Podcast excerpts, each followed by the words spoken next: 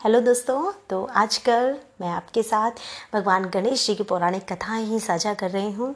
तो आपसे मेरा अनुरोध है कि आप अपने सभी लोगों को जो आपके अपने हैं उन्हें भी ये ज़्यादा से ज़्यादा शेयर कीजिए जिससे ये सारी जानकारियाँ उन तक भी पहुँचे। और मेरे आ, मैं भी आपकी बहुत शुक्रगुजार होंगी अगर आप इन्हें आगे इस तरह से बढ़ाते रहेंगे।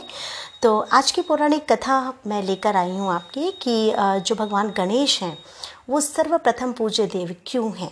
दरअसल किसी भी पूजा में, आराधना में, अनुष्ठान में सबसे पहले अगर किसी देव का नाम लिया जाता है तो वो हमारे भगवान गणेश ही हैं। तो सर्वप्रथम भगवान गणेश की पूजा करके उनकी कृपा ही प्राप्त की जाती है। तो इस पर भी एक पौराणिक कथा है। चलिए सुनते हैं इसे। एक बार समस्त देवताओं में इस बात पर विवाद उत्पन्न हुआ कि धरती पर किस देवता को पूजा जाएगा। किस कौन सा ऐसा देव होगा जिसे समस्त देवगणों से पहले पूजा में स्थान दिया जाएगा। सभी देवता स्वयं को सर्वश्रेष्ठ बताने लगे। तब नारद जी ने इस स्थिति को देखते हुए सभी देवगणों को भगवान शिव की शरण में जाने के लिए कहा। वह उनसे इस प्रश्न का उत्तर बताने की सलाह भी दी। सभी देवता भगवान शिव के समीप पहुँचे और उनके मध्य इस झगड़े को देखते हुए भगवान शिव ने इसे सुलझाने की एक युक्ति सोची। उन्होंने एक प्रतियोगिता आयोजित की। सभी देवगणों को कहा गया कि वे सभी अपने अपने वाहनों पर बैठकर इस पूरे ब्रह्मांड का चक्कर लगाकर आए और इस प्रतियोगिता में जो भी सर्वप्रथम ब्रह्मांड की परिक्रमा करके उनके पास पहुंचेगा, वही सर्वप्रथम पूजनीय देव माना जाएगा। सभी देवता अपने अपने वाहनों को लेकर परिक्रमा के लिए निकल पड़े।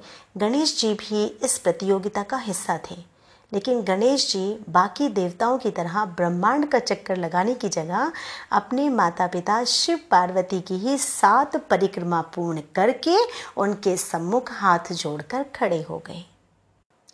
जब समस्त देवता अपनी परिक्रमा करके लौटे, तब भगवान शिव ने श्री गणेश को प्रतियोगिता का विजय घोषित कर दिया। अब सभी देवता यह निर्णय सुनकर अचंभित हो गए और मुख्य रूप से कार्तिकेय जी तो शिव भगवान ने इसका कारण भी पूछने लगे। तब शिव जी ने उन्हें बताया कि माता पिता को समस्त ब्रह्मांड एवं समस्त लोक में सर्वोच्च स्थान दिया गया है भगवान गणेश के द्वारा। तो जो देवताओं में, देवताओं व समस्त सृष्टि में जो उच्च माने गए हैं, वो भगवान गणेश ही हैं, क्योंकि उन्होंने अपने माता पिता को ही अपनी सृष्टि माना है।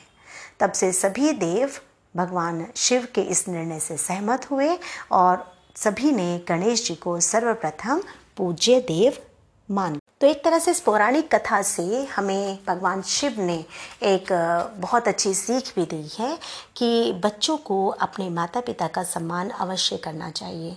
क्योंकि जो माता पिता होते हैं, वही अपने बच्चे की उत्पत्ति के साधक होते हैं, अर्थात वही उनके साधन होते हैं जो उन्हें इस दुनिया में लाते हैं।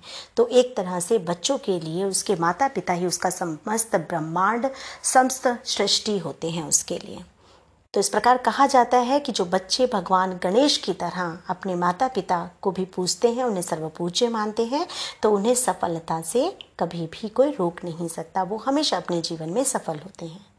और यही कारण है कि भगवान गणेश अपने तेज बुद्धि बल के प्रयोग के कारण देवताओं में सर्वप्रथम पूजे जाने लगे। तब से अब तक प्रत्येक शुभ कार्य या उत्सव से पूर्ण गणेश वंदन को ही शुभ माना गया है। और गणेश जी का पूजन सभी दुखों को दूर करने वाला है, घर में सुख समृद्धि, खुशहाली लाने वाला है। अतः सभी भक्तों को पूरी श्रद्धा व आस्था से गणेश जी का पूजन हर शुभ कार्य में करना चाहिए।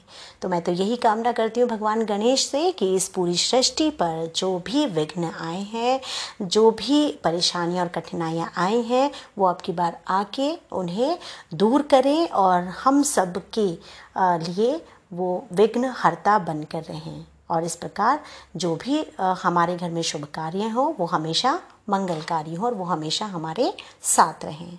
तो चलिए इसी के साथ मैं आपसे विदा लेती हूँ। धन्यवाद।